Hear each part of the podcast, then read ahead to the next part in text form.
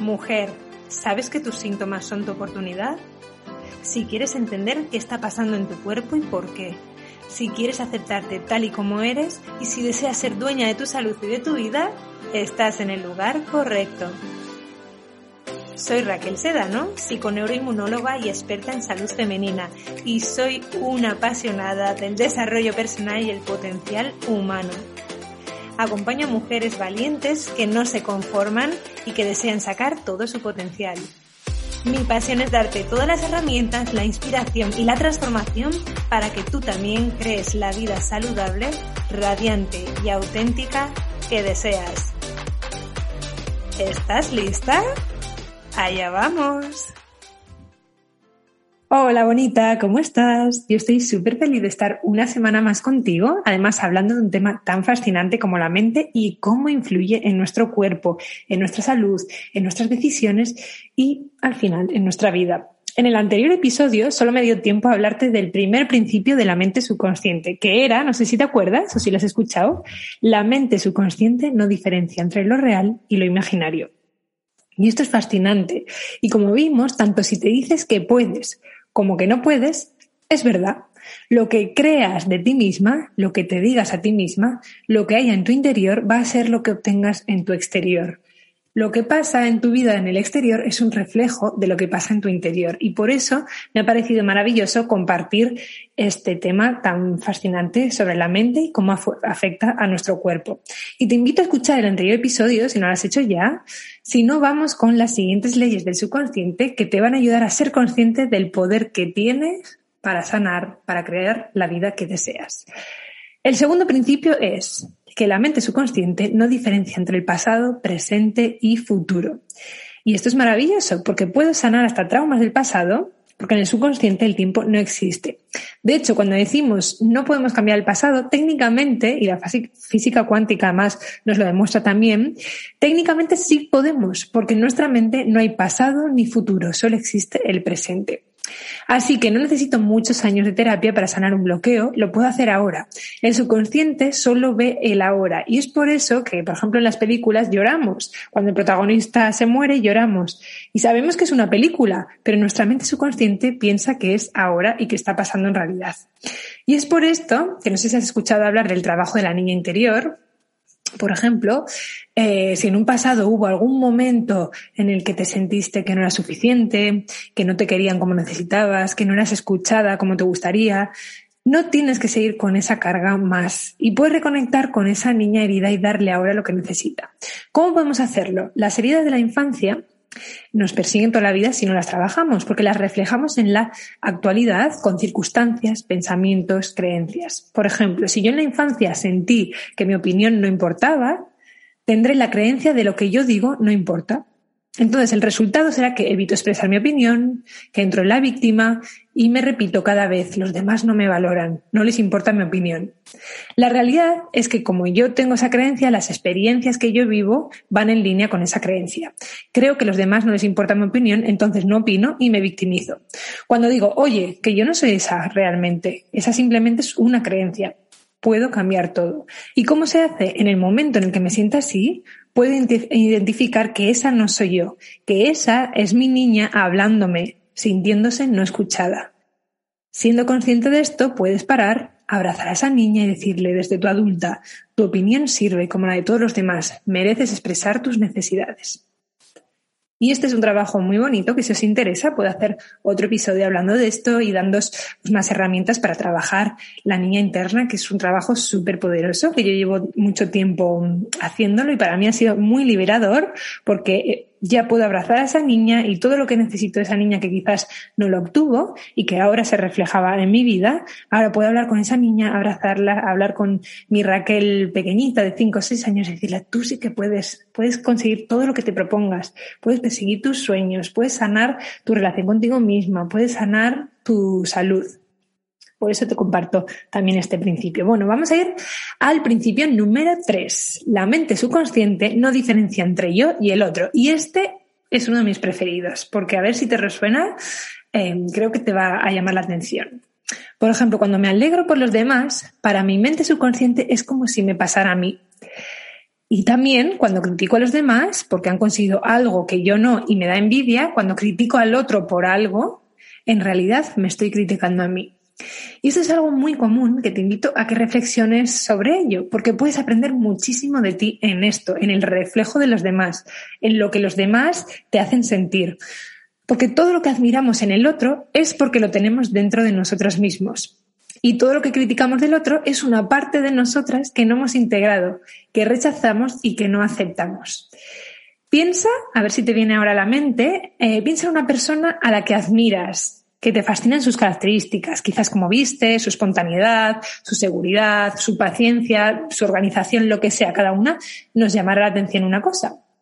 Si admiras a esa persona, es, es porque tú eso ya lo eres. Eso que ves, eso que admiras, tú ya lo tienes dentro. Si no, no lo verías. Si admiras a esta persona es porque tú eres lo que ves. Si no fueras eso, no admirarías a esa persona porque hay muchas personas a las que no admiras, simplemente mm, pasan desapercibidas. Es porque tú eso no lo deseas y no eres. Pero también cuando criticas a alguien, no estás criticando solo a esa persona, estás criticándote a ti misma, a esa parte que no aceptas de ti misma. Y puedes pensar en alguna situación, puedes pensar, yo critico a las personas que son racistas, por ejemplo. Y no es que sea yo racista, me dirás, Raquel, esto no tiene ningún sentido.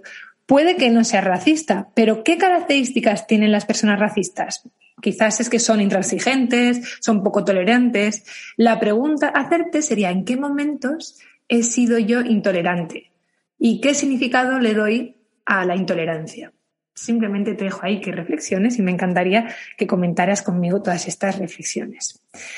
La ley número cuatro, el principio número cuatro, es que obedece las órdenes de tu mente consciente.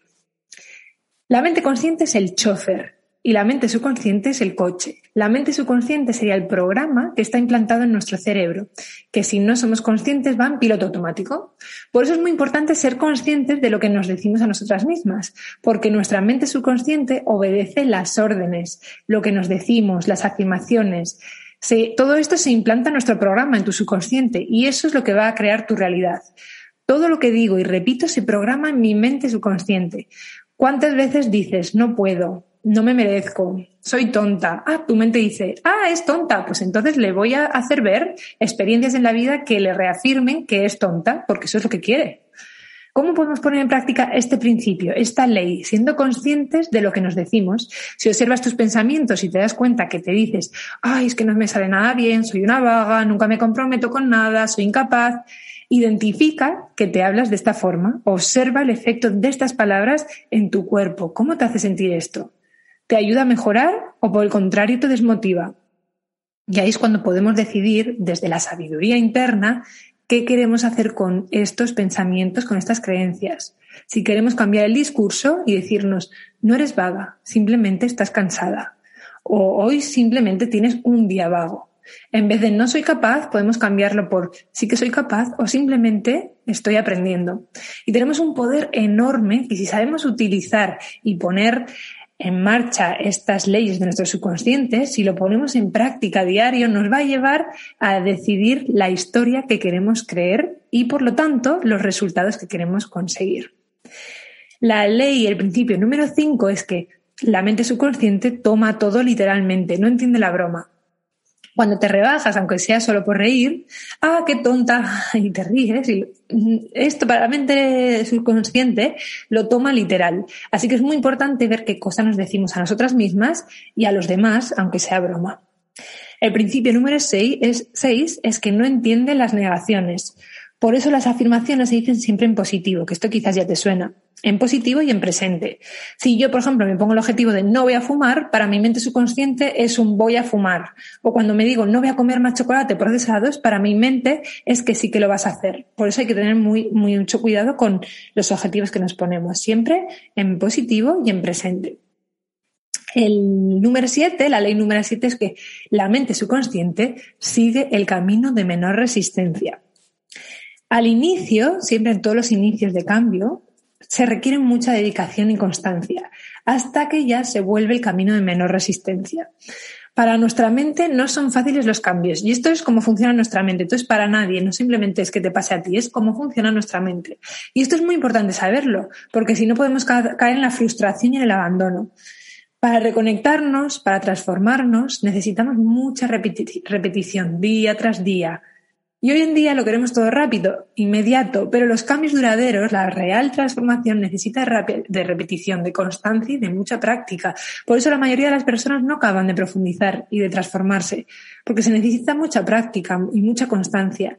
Y sobre todo, querer la transformación de verdad. Y esto es clave. Cuando tu deseo es mayor que el miedo, el miedo a no lograrlo o incluso el miedo al éxito, cuando tu deseo es mayor que este miedo, la motivación sale sola.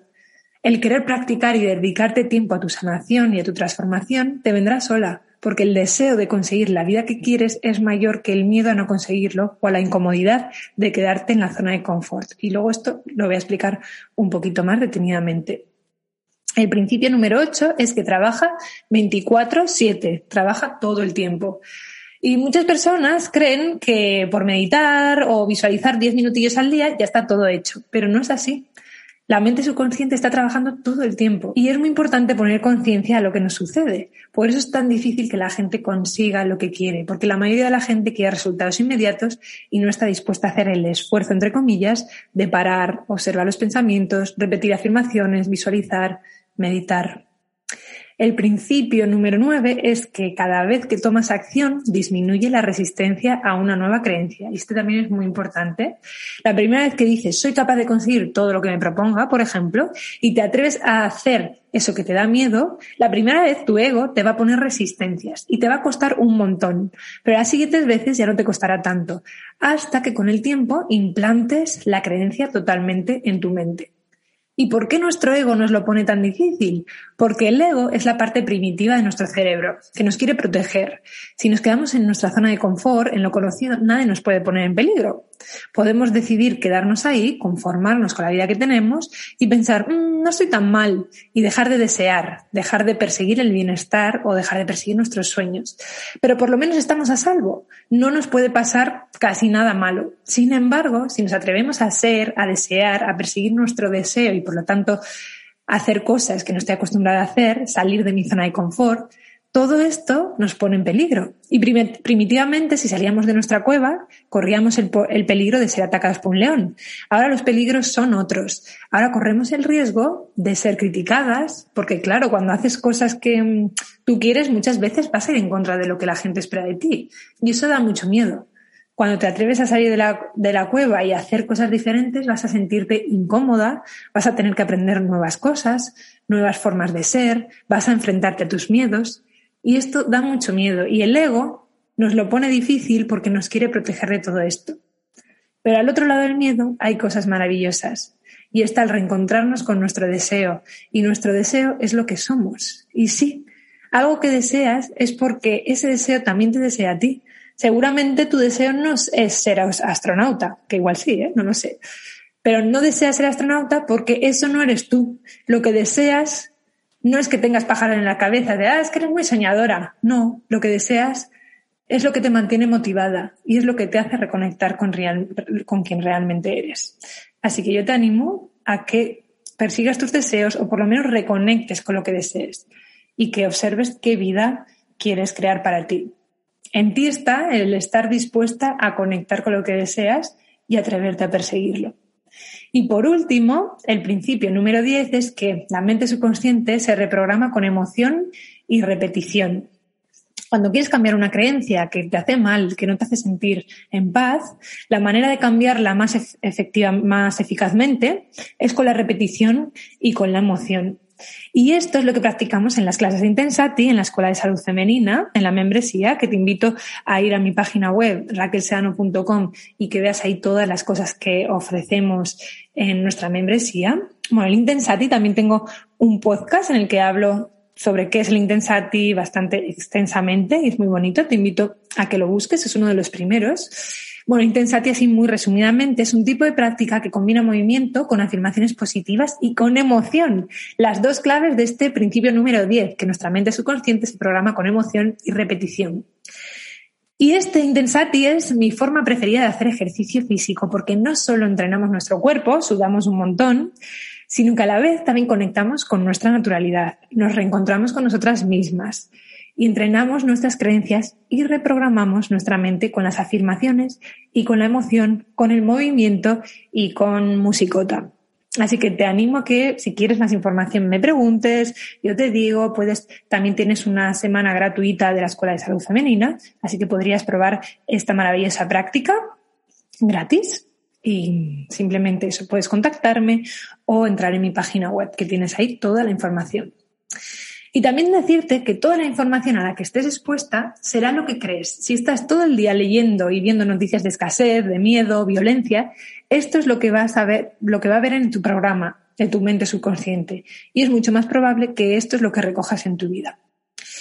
Y nada más, hasta aquí las 10 leyes de tu mente subconsciente. Voy a hacerte un resumen, porque creo que ha sido bastante intenso, para que así te puedas mm, acordar mejor, ¿vale? Ley número uno era que la mente subconsciente no diferencia entre lo real y lo imaginario.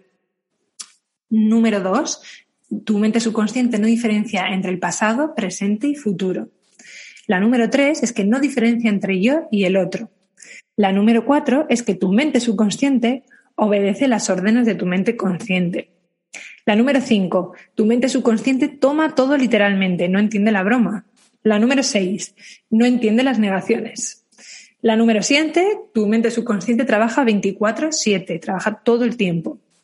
La número 8. Sigue el camino de menor resistencia. La número 9.